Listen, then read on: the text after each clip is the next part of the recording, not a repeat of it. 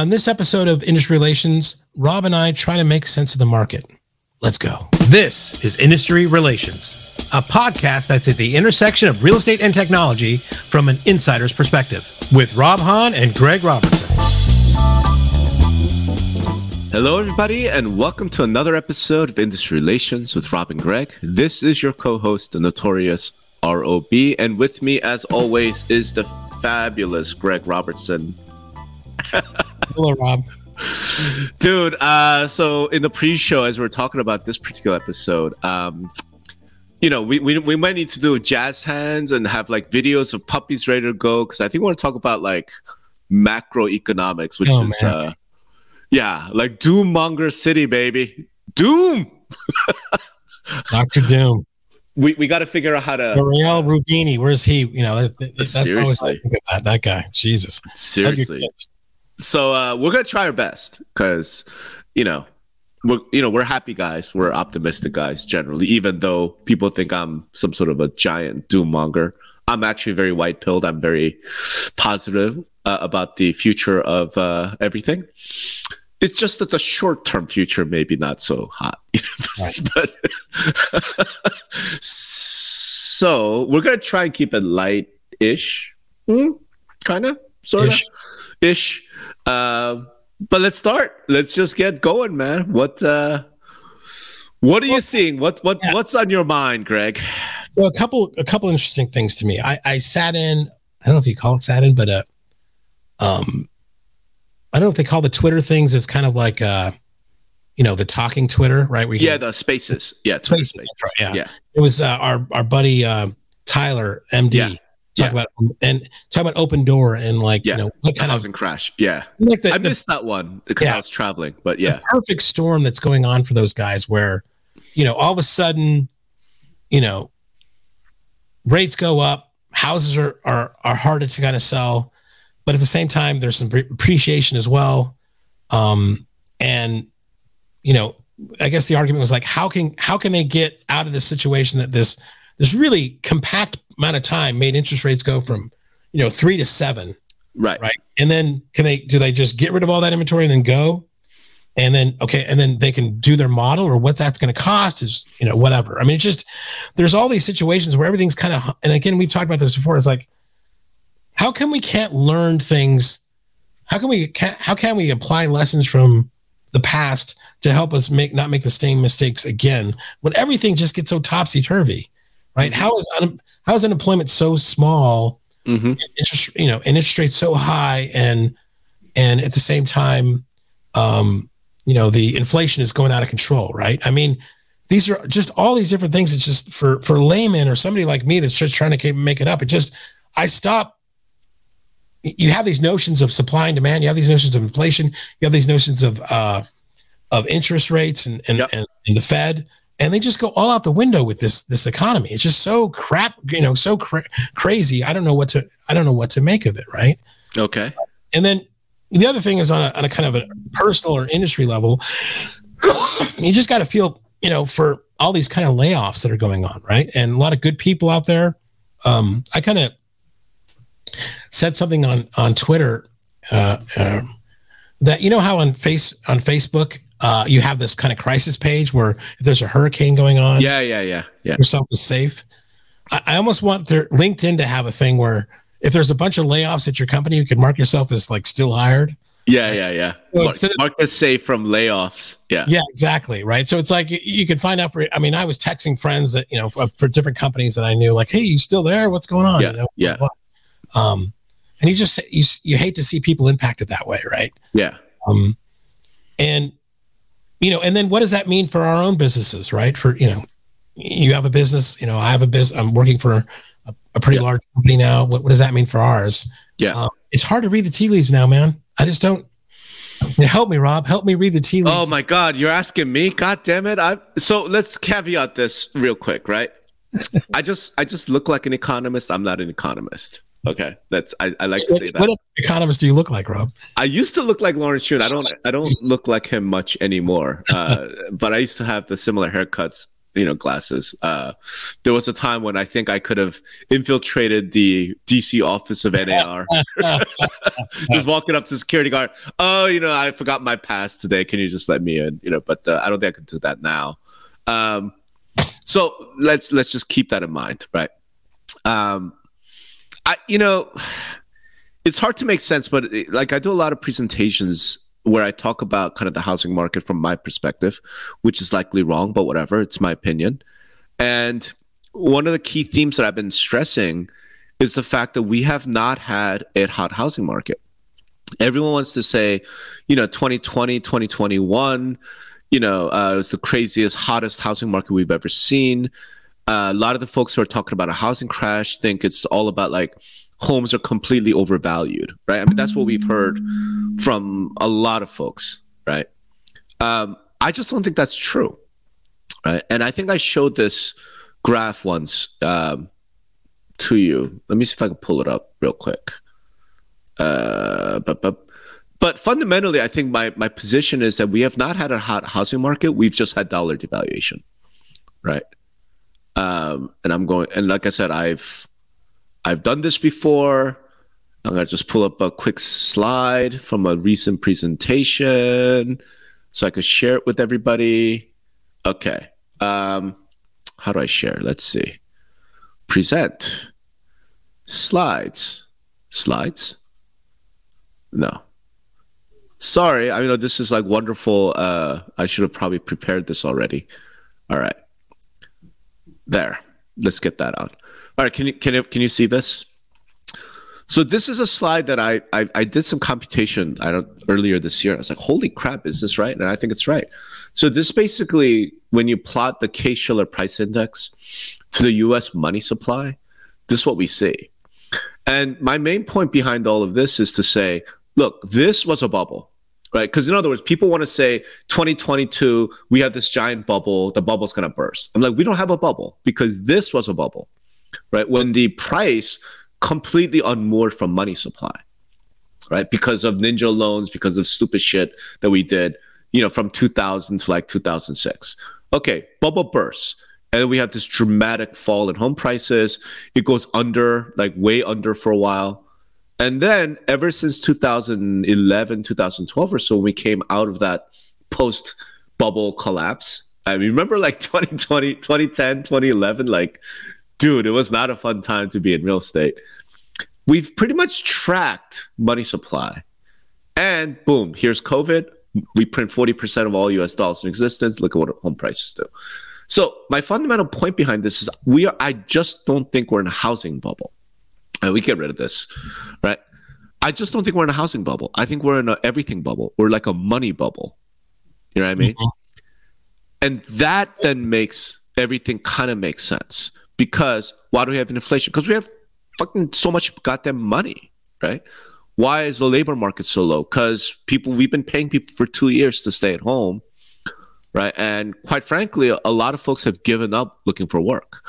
So the problem is you look at the unemployment rate, and that requires looking at people who are filing for unemployment or, do you know what I mean? It's not the real number is the labor force participation rate. And that's all like 40 year lows or whatever right? Um, so the labor market's not healthy. At the same time because of inflation real wages are down. And there's uh in fact let me share this screen. Sorry i'm gonna put this up because it's worth it. And people who've like seen me speak live uh you know they, they've all seen this before but whatever and if you're just listening to us on audio you know you might want to hop over to youtube and check it out can we get this on screen right? So the point is like, look, in nominal terms, wages have been going up, right? But if you look at it as inflation adjusted real terms, it's pretty flat, right? And recently, in the last year or so, last couple of years, because inflation has been so high, the latest uh, September stat, I think it was 8.2, you know, way more than what people expected, like inflation. So September CPI print came in at 0.2 Hidden in that was the fact that September real wages are down month over month. And year over year, I think real wages are like minus 2%. So the average American is like making less money in real terms. Everything's going up food, gas, you know, everything is just through the roof. housing is through the roof, and we can get rid of this. Um, I think that's what's going on, right? So for us in the in the real estate industry, I think the big issue is the prevailing sort of conventional wisdom. I think is that housing is overvalued, right? And even if you don't think housing is overvalued, you look at just seven percent rates, incomes are flat or declining, everything's more expensive. People just don't have as much money to spend. So guess what? They're not going to buy homes, right? Buyer demand is like falling through the floor. Is the is the narrative, right? And the unfortunate thing, I think, for the industry is all of the housing stocks are just getting hammered. Oh, all of them, right? And you know, as as as you know, I'm very long Opendoor I'm very very pro Opendoor I'm very bullish on it, and they're like at two dollars, two fifty, something like that. I mean, it's it's pretty brutal. Um, and I'm like, maybe I'll keep loading up. I don't know because if if you have faith in the company, the challenge is as much as I want to load up. Um, if they can't keep getting capital, then their business model does not work, right? Because the entire Opendoor iBuyer business model was applying capital to the problem of broken transactions? If they can't get capital, then it just doesn't work. People yeah. are focusing on like, well, they're losing money with every home sale. Like that's fine. You can lose money. Right. It's a point that we've made before we've debated about iBuying and Opendoor. I'm like, look, if you're a market maker, you don't make money on every single trade, right? You lose money on some trades. The idea is though, over the entire sort of portfolio of all the trades you do, you win more than you lose, right? So in bizarre economic times. And I, and I think it's just weird to me like how in the industry we just want to look at Opendoor and be like it's broken and it's fundamentally flawed blah blah blah. I'm like you know there are there are market makers in nickel right? In oil and gas that lost their ass last year this year yeah. last year right?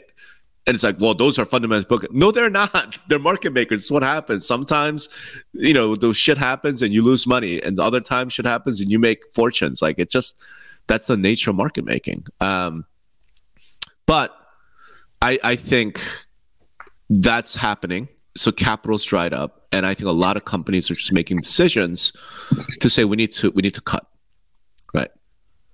So, I mean, Pacaso just announced a big thirty percent layoff, and they're ha- they're healthy, they're unicorn, you know, they're well funded. It's just they're doing the smart thing by saying, "Hey."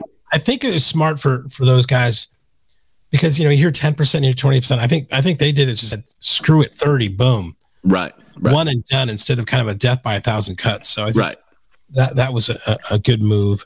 And i think a lot of folks are going to do that right? I mean you know well we uh, talked about this with spencer um, one of the last shows we did and the problem is is that you know with these depressed market conditions for all the real estate stocks it doesn't give a lot of vcs and other investors and there are a lot of confidence that hey maybe later on you know going public or anything else is is is is a good idea. I mean, you know, right. the, here's the classic part. In some sense, Gary Keller looks like a genius for not going public, right? And uh, we, we all knew that. I think a lot of it was just because his own, you know, there's a revolving door there, and they they couldn't, you know, get the management right. But I mean, that may have been, you know, looking back like a a, a blessing in disguise because otherwise who knows what that IPO would have looked like, and, and who knows where that stock would be down now. I mean, I mean, everything's down. Remax is down. Anywhere is down. Compass is down, obviously. Yeah, everybody's down. Even EXP is down, right? Yeah. But on the Gary Keller thing, it's like, no, I don't actually think that's that's a fair assessment because EXP is kicking their ass. Yeah. And a big part of the reason is because EXP has publicly traded stock, so they can incentivize or you know they could do recruiting and retention to the stock thing. And again, whether we think that's a Ponzi scheme or not, that's immaterial. Like that's the thing that's leveled at EXP. I'm like, it doesn't actually matter. It's working, and they have 89,000 agents, growing, they're profitable. You know, like. No, I mean, so. I think Glenn, Glenn Sanford put out a tweet about the market cap they have now compared to some of the other things, and it, it reminded me of that. Um, that famous Steve Jobs thing where you know they had asked Michael Dell what to do with Apple back in the day when it was really struggling. They says, "Yeah, so, shut it down, sell it off, and give all everything back to the investors." And then yeah. his thing was like, "Well, today we reached a market cap where we were over Dell." Yeah. I just wanted to point that out, right? So it was, it was, it was basically Sanford's kind of, you know, Steve Jobs moment to kind of put that tweet out. Um, yeah. Yeah. So I don't know about that specific thing, but as a general thing, though, what it does mean is because the overall market sentiment is so bearish. I mean, everyone's, here's how I look at it, right? I think three months ago, let's say four months ago, right, the concern was inflation, right? Now, I think the concern is economic collapse. Well, I mean, I still think that the the, the concern is inflation. I mean, the latest, what is it, CPI? Is that the right? Yeah, CPI. Yeah, was still it's still being very, very, very stubborn, right? Yeah, but I mean, what I mean is that's not what most investors. That's not what the market's truly concerned about anymore. That's what you know the Fed and policymakers and politicians are worried about is inflation, right? Because politicians tend to lose elections when there's high inflation. Right. Right. So I think the market, though, what they're concerned is economic collapse. And there are a bunch of people who think this is a good thing. Like, let's be honest about it. Like, there are a number of analysts and a lot of bankers and, you know, fund managers who are like, oh, it's a wonderful thing. And this is, you see this most in crypto, right? where there are a lot of folks who are very long crypto, myself included, right? Who really believe in the power of crypto and Bitcoin, all these things. But we're like, hey, you know what? Crash away because we need to wipe out like 90% of this just bullshit hype crap that's out there right? and then whatever's left will be the true like this is really what's going to you know deliver the value and take things in the future. I think there's a lot of that in the economy as well right? A lot of companies probably need to go out of business because they're not providing any value right? They're not actually creating any you know cool products or services right? Um, now having said that for anyone's listening because i do get asked this sometimes again i'm not an economist right you know take it for what it's worth but there are some analysts and economists that I do follow, and I think they're very, very good. And I think they're totally worth kind of following, reading, you know, checking out. And the two that really come to mind is Doomberg. Then Doomberg has a, a Substack. Doomberg is D O O M B E R G. Amazing, great name, phenomenal, right? Um, and the other one is Forest for the Trees, a gentleman by the name of Luke Gromen. I, for me, those two guys have been the most sort of illuminating, enlightening, and uh, they're kind of you know doomy right now because they have to be, but I think they're onto something. So just want to point that out. But I mean, you know, but people still um, they get a promotion, they have to move. They have a divorce, they have to move. They have mm-hmm. a kid, they have to move.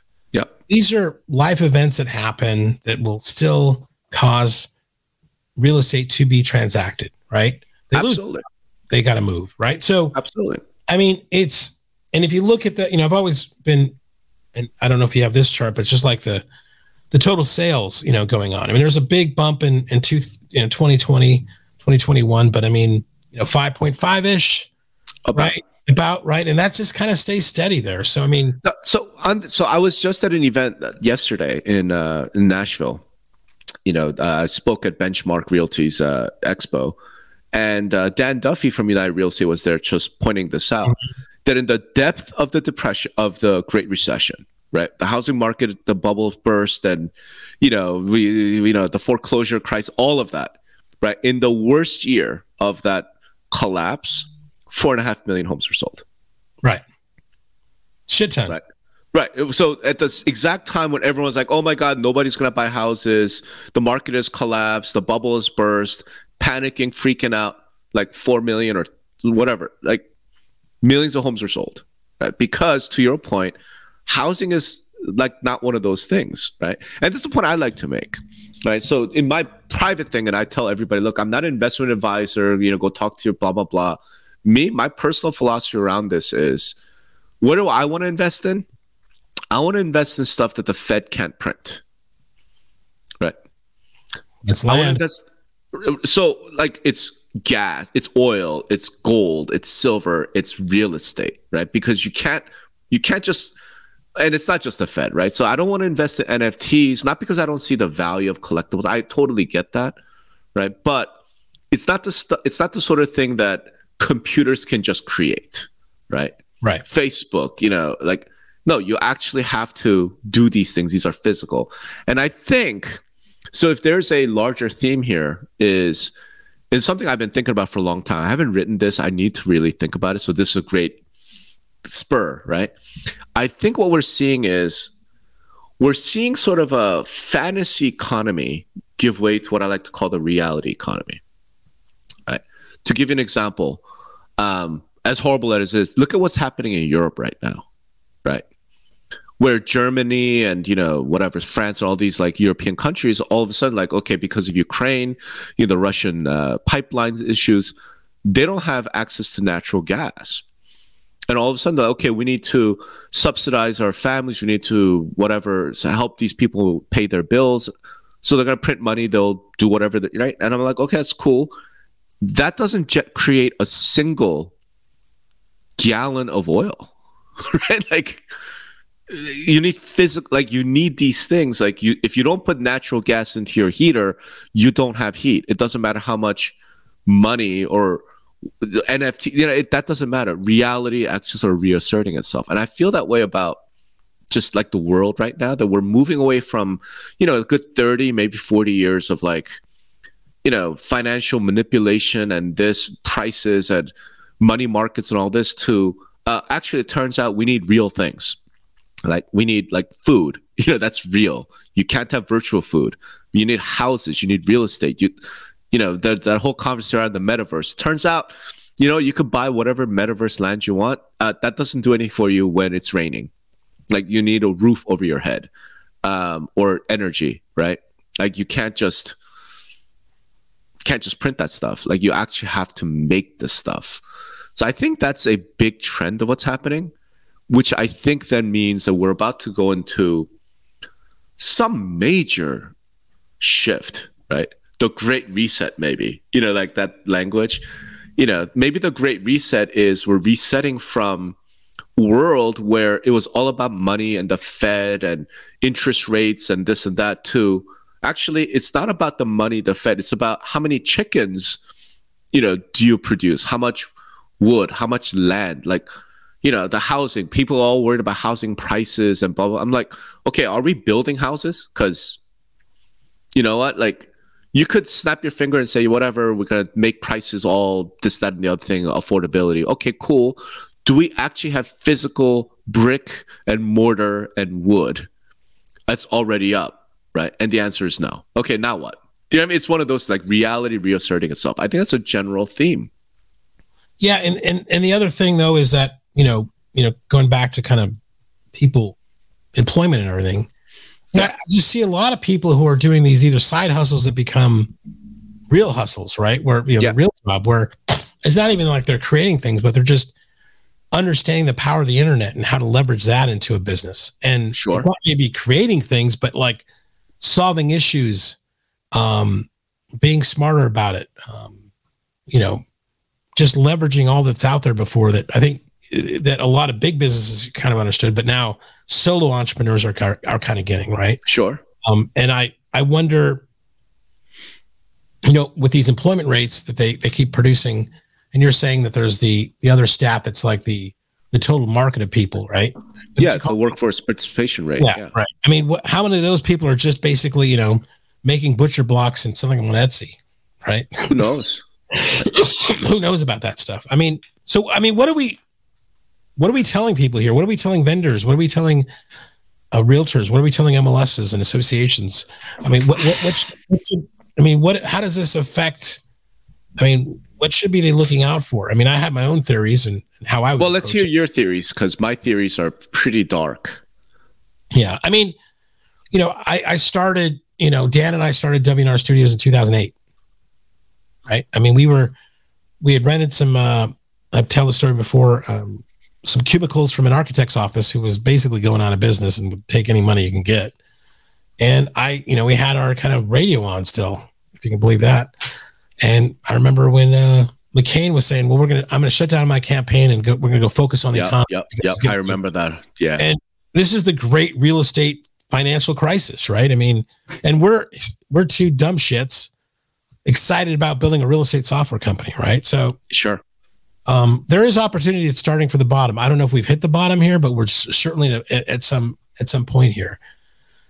I would encourage a lot of companies that you know they're going to cut or they're going to do anything else. I mean, now to me, the time could be to build. Where, you know, where when we come out of this, you are so the investments you made during this downturn, when it turns, you're ready to go while everybody else is kind of caught flat-footed.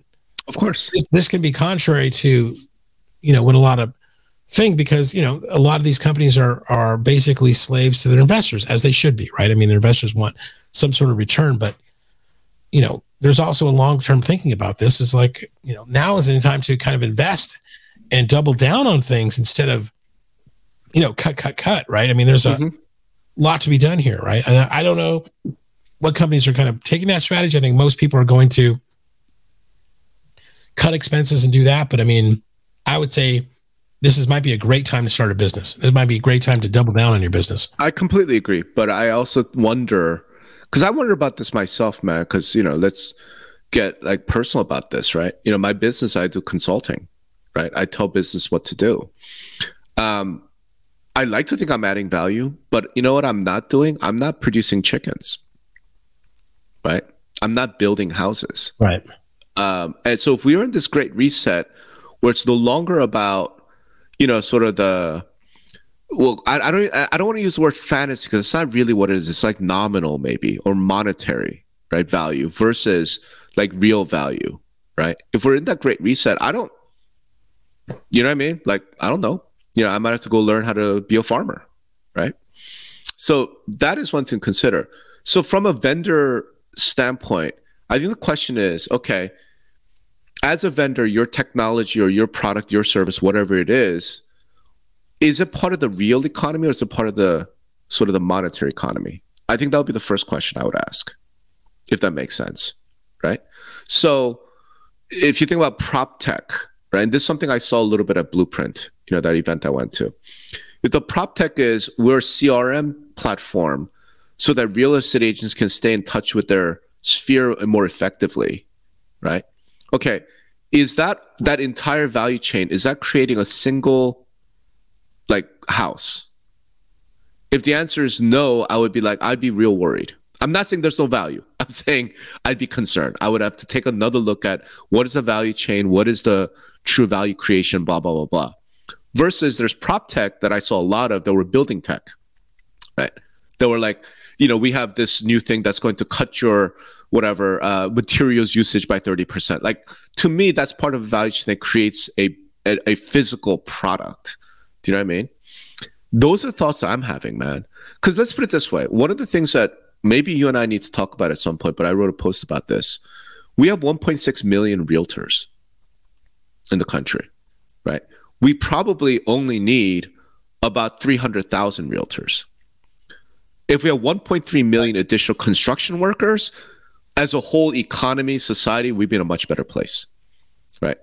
If we had a million realtors leave realtors being buying and selling real estate and go into building, do you know like that's the real economy? That's or going to right? right? That's the kind of way to think about it, right? So I don't know what that means for uh, industry standpoint. We might have a great reset in the industry where a lot of these uh, companies that have done, you know, like leveraged the internet, and then the internet was like the ultimate not fantasy again that's not the right word information you know it's just bits bits and bytes. And it's like we're entering this area where bits and bytes don't matter anymore as much as molecules and physical real like real stuff yeah. right? Now we're blessed in the sense that we work in industry that is the ultimate real stuff right? Land buildings like that's not going away it's just our role in that might have to really shift and change and that's something we don't we're, we're going to figure out i think in the next couple of years because this market is kind of really demanding that yeah know? and wasn't it that like it, gary keller was telling at the last mega event or whatever they call the damn things um, that realtors should look at becoming financial advisors right he was he was saying that you know there has to be yep. some sort of pivot now that's not making something but that is recognizing um and that's you know I've always thought you know it's it's always a vendor kind of uh, um, conceit like that they always say to themselves you know because the tools or everything they say like oh god if I was a realtor I would kill it Mhm. these guys, you know, that I mostly that I work with, I mean, they're not using technology, they're not doing whatever. But you know, and I have this conceit also where I, I would say to myself, if I was going to be in that business, I'd want to be like, you know, the Wolf Man in in in uh, in Pulp Fiction. Like, you're going to call Greg to if you need something done. Right, right. If your house sold, he's going to help help you sell it. If you need to kind of who's the best uh, car detailer, Yeah. Greg knows. Right. I need right. seats at this. Yeah. I'm going to call Greg. I want to be. That's the guy I would position myself to be. Yeah. Like where where anything that needs to be done, or any recommendation, or any kind of you know, that's who I would The, like the fixer. Yeah. the fixer in a sense, totally right. You know, and show up and get it done, and like you know, and that just builds your rep Yeah. from that kind of thing. That's Yeah. that's how I would approach being a real estate agent. I mean, So be uh, yeah, look, and again, I don't. I'm not saying like I think real estate agents provide enormous value, right? They really do because the amount of money, the the commitment that you're making as a buyer, or the amount of money as a seller, like it's such a big important thing. It really is very similar to like what an investment banker does for a company. I mean, you went through this because you sold your company. Investment bankers provide a, they provide service that's really valuable, right? So I don't think anything's going to happen with that the thing to think about in that front is we've had what 10 years 20 years of various tech vendors making life just simply easier for real estate agents much more efficient you know so we're at a point where the number of homes that are sold is kind of fixed and it's a macroeconomic thing so if let's say next year 2023 everyone's expecting 23 to be this bloodbath because mortgage rates are going to be north of 8% no one's going to have any money blah blah blah okay, we're probably going to still sell 4 million homes. Right? right. But the point is, I recently brought this up. I know agent teams, like really high producing teams, where they say, if you want to be on my team, you have to do two transactions a month. Right? So if you look at it, Damn. if the average, and, and they have no problems doing two transactions because all the technology and the CRM and, you know, the products that you create, the CMA tools, like all of it, they could very easily do two transactions, right? In fact, they could probably do four a month, and it's not going to be like this. I'm working 80 hours a week to do four transactions because the technology makes that possible. All right, if we if the average realtor did 24, we only need 500,000 realtors in this country. Right. If they did 48, we only need 250,000, right? And the problem for the industry is that so much of the structure, the compensation, the SaaS, everything is built on headcount. And my concern, and I think this is the shift that we're seeing, if we are moving more towards a reality based economy, right? Yes, we work in a reality based industry because land, real estate, housing, these things are not NFTs.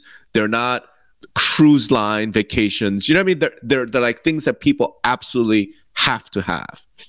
So it's not that the agents are going away, it's that we may not need as many agents and that then completely changes the financial structure of the entire industry. So if I'm an investor, I'm a VC, I'm looking at I want to invest in this company.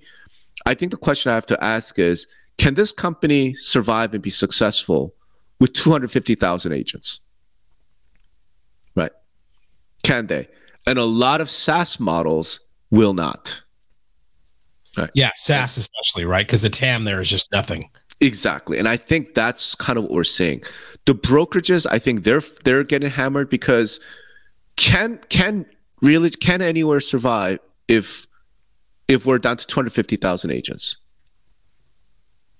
Do you know what I mean? I don't know because you and I both know that the way the compensation structure works in the industry, the fewer agents you have, the worse off you are as a broker, as a franchise, as whatever, right?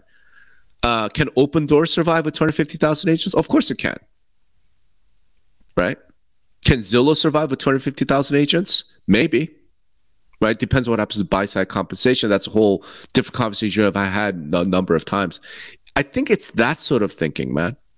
And I think that's what's happening to kind of the market as things stand right now.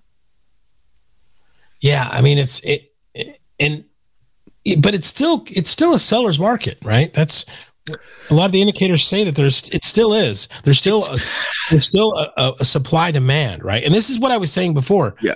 it's so wacky. We Yeah. talk about this stuff, but it's still a seller's market. Yeah. Still, the prices are appreciating. The, the bizarrest thing, and here's why: because I think we're looking at it wrong, right? So the transactions are way down, right? Pendings are down, inventory's way up, prices are still up, like 14%, 20%. Again, I just spoke in Nashville. Nashville, they're still up 20% year over year. Crazy. Right? Price. Now, the number of transactions, pendings, all of that way down. You right? think that people are just they think they're gonna they're it's it's becoming clear or and I, am not even sure if I believe this, you know, they're just the, the buyers are waiting because okay, it's coming. They're going to have to the prices are going to have to come down because these interest rates are going up. I mean, I think that's what they're thinking. You know, yeah, I think that I everyone yeah. everyone's thinking that the issue and I think there's some logic to it because like I said, my whole theory is we did not have home prices go up. That's my whole theory, right? From 2011 to now, we did not have home prices go up. What we had was money printing. Yeah. Right. So if that's the case, then you know there is a chunk of the population, let's say the top 20% or so, who benefited immensely from the money printing. Bankers, you know, lawyers, you know, some like people like me, right? We benefited immensely from the money printing. Okay. Those people are going to then say, fine, I'll pay more because I need to live somewhere. Right. And if the option is keep paying rent, because rent's going up too. That's the other thing. It's not like home buyers are like going away and, you know, and they're like, oh, okay, well, rent is falling too. It's like there's some sign of that. I just don't get it.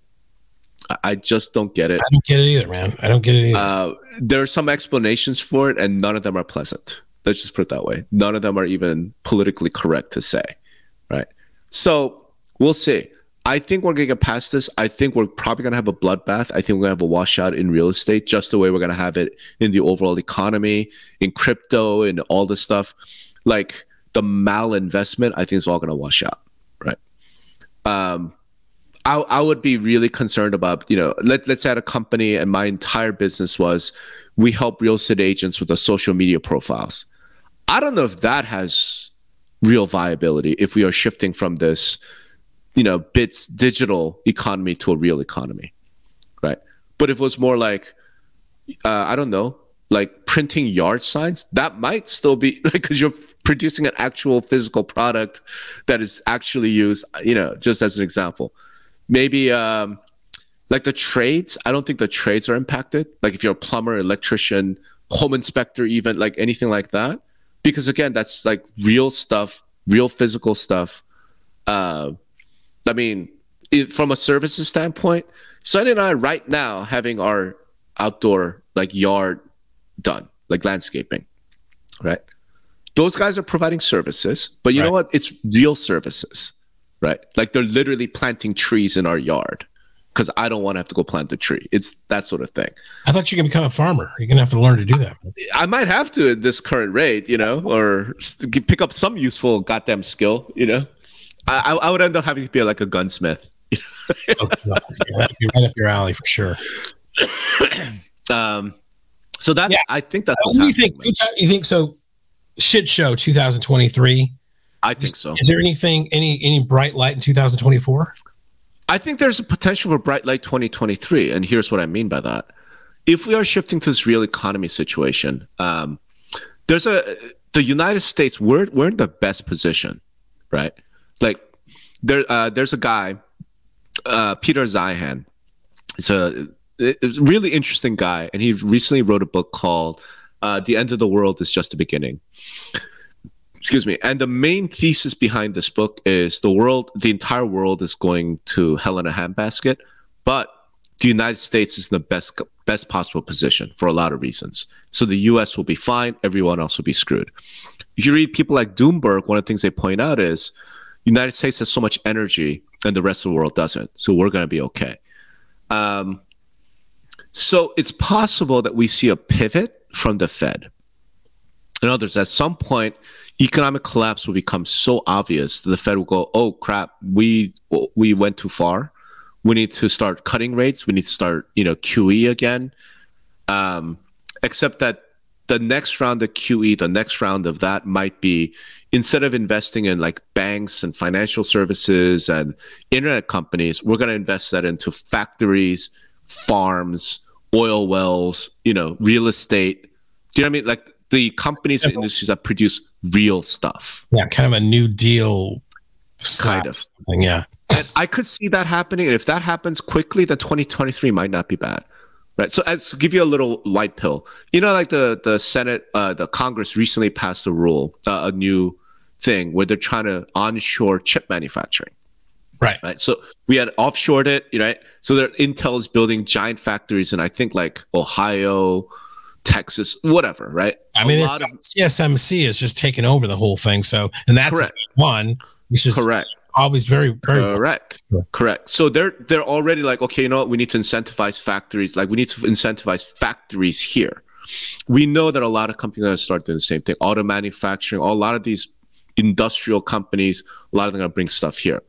Oil and gas is right now a political issue because the Democrats hate oil and gas.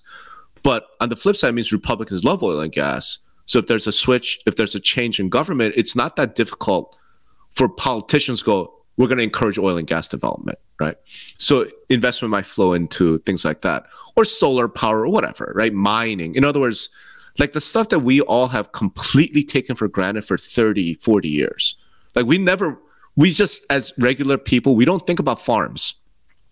We just don't right? When we think food, we think grocery store, and you walk in and it's all right there. We don't think about where does this food come from. Now we're thinking about it more. So if we see something like that, man, I think actually 2023 could end up being way better than we think, right? Yeah, I think chip manufacturing for sure. Geez, that's we we've already seen what what by right letting that go to some other country that's a right or or anything i mean literally like remember during covid we were having problems because all of the masks were being made in china right. somebody's gonna go i'm gonna make a ma- mask factory in north carolina right now it's gonna be more expensive in in dollar terms because we printed all kinds of dollars but that what that could end up meaning what could that could end up with is real wages actually start growing right? yes, shit is more expensive, but you know, we're not spending money on fake shit. Now we're now we're like spending money on food, energy, you know, real things.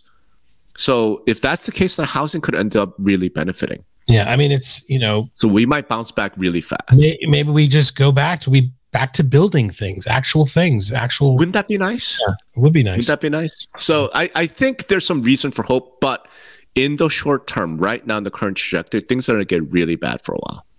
I think and I think a lot of folks believe that 23, 24 might be like really sharp recessions. It could be depression, right?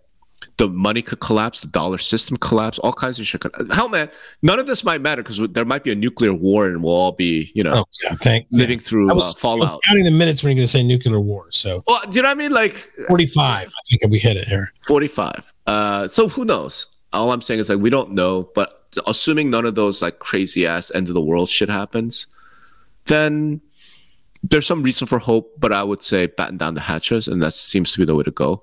There's going to be a washout. There's going to be a reset because we need to know which companies, which people, who are delivering real value to the real economy, as opposed to, you know, sort of the money printing fueled value creation, you know, for bits and you know bytes and pixels. Well, I would I, say, I you know, kind of, kind of wrapping up is my message would be, you know, zig when everybody else is zagging. I mean, sure. Instead of, uh, you know, laying off people, hire people, and you know, heads down, make it, you know, make things better so you're ready for that. That that when we get out of this, right? I mean, not not you know, play offensively, not defensively. Um, think about those things. That goes to vendors, that goes to brokerages, and you know, multiple listing services, whoever, right? I mean, right, right you know, it, it, it, just because you hear everybody else is doing this doesn't mean that that's your, you know, look at, look, a lot of these guys are, are kind of like, you know, it's a built-in membership anyway. That that that revenue is going to go up and down either way. Every, you know, when I was at CMLS, I was asking people, MLS is like, where do you think the membership's going to go next year?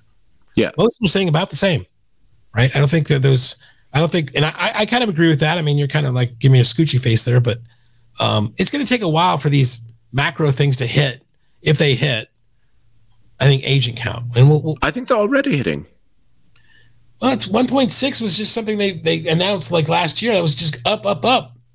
It's crazy. No, I know what I mean is I heard again. I'm just relaying stories I heard at that event. Uh, there was uh, one of the speakers was telling a story. I was talking to a, an agent in San Diego who said last year in 2021, I did 20 transactions, which in San Diego, as you can imagine, is you know, I mean that's probably 20, 30 million in volume, right? Yeah. This year, he's done three. Yeah. Ouch. How long is he going to stick around the business? Right. And the newbies that are coming in now, like, how are I? Nobody. I mean, even the even when that's been about a while, they've never been, witnessed a market like this. They have no idea to to Correct. deal with this kind of market. For sure. Correct. So I don't know if 1.6 is reasonable next year. You know, I mean, I would think it's going to decline. What do you think it's going to decline? I'm going to write this down here. Oh God, I don't know, man. Um, let let's just say 20 percent. Okay. But I think that seems like a reasonable thing, and then probably the year after a little bit more. Right. I mean, if, you, So- if we, I know this information's out there, but I, I wonder how what historically has it ever gone down in our membership? Yeah, I actually have those. But I know Yeah. it's been rocketing since like the late '90s or something, right? I actually have this for you. Uh, wh- why do I have it? I don't know, but I have it. So let's see. Realtor members, realtor members, realtor members. Okay. Uh, hold on. I have a better one. Oh god damn it! It it did go down. Um, historically. year? All right. So let me share this. And I know the people who are just listening, uh, they love it when I do this. But uh, you know, so this is realtor member count from 1975 on versus home sales. Okay. So we see uh I mean it's pretty consistently up, but there was a big drop from 80 to 81. Right? 761 to 695. Okay. Yeah, and then, you know, sort of dropped to 82 and then starts growing back going back up in 83. Wow. 87 had 806,000. 88 was 808,000. Yep. Yeah. And the 822, 810 and then down in 1991 because there was a little recession in 90. Seven, 729, 719 in 1995. Yep. So these are And like then- swings of like 22, 17, 4. Yeah, these are all recessions. And then 2000 hits, right? These are the bubble years. Right. Right. So- So, went from 800,000 in 2001 to over 1.3 million in 2007 because the bubble, right? And then it dropped in 2008, right?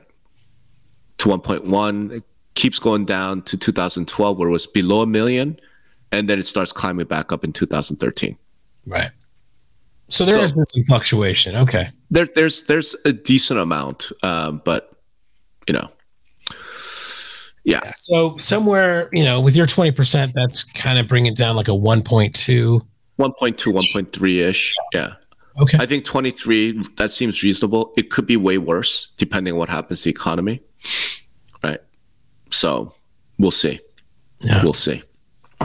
Yeah, real happy, man. Real uh come on, man. Leave leave leave us with something happy. Something positive. My positive was look, short-term pain, but in the long run, we're gonna be great because real estate and housing are not NFTs, are not luxury handbags, they're not cruise lines. These are necessary things. People will be buying and selling houses. They will be renting. It's gonna happen. And we're just gonna wash out some of the some of the companies and people probably shouldn't be here. You know? I, I would say, you know, for me, it's persistence. That's that's a common theme in my career. Yep. Yep. Is I just show up and I work, and Yep. you know, this is going to be a tough time, sure, but just if you're persistent, you keep at it, and you're going to outlast everything. You're going to have even more experience than you had before, in a totally different marketing. It's going to make you a better realtor, make you a better executive, and make you a better Completely. vendor. So just just don't quit. I mean, I have this thing on my um my monitor I keep here, right? And it's you know the first thing on here is really basically don't quit. The second thing is focus on your own work. Right. Right. The other one is create your own lane. I mean, find what you're good at and and and and excel at and do that. Yep. And then build your own tribe. I love the tribe I have with you know you and the rest of the organized real estate industry, Yep. and that we can chat and talk and do those things. Yep. And then the last thing is, and this is the hardest thing to do, is let the market take care of the rest. Right. Yeah. Yeah. All those first four things, I think you're gold. I'm completely in agreement. So let's do that. Tribe mate. All right, chocolate. uh, keep your head up, everybody. Uh, hodl, and uh, we're all gonna make it. So you know, just Absolutely. foc- like Greg said, focus on what you can control and let everything else just be what it is. Yep. But Yep. keep listening to us because you know we're we're gonna we're gonna give you a little bit of doom, and then a little bit of uh, upside and like light at the end of the tunnel. a lot more, lo- a lot more upside. Yeah, we're optimistic, white pilled people at the end of the day. Cool. All right, thanks everybody, and uh, thanks, Greg. We'll talk next time, man. Thank-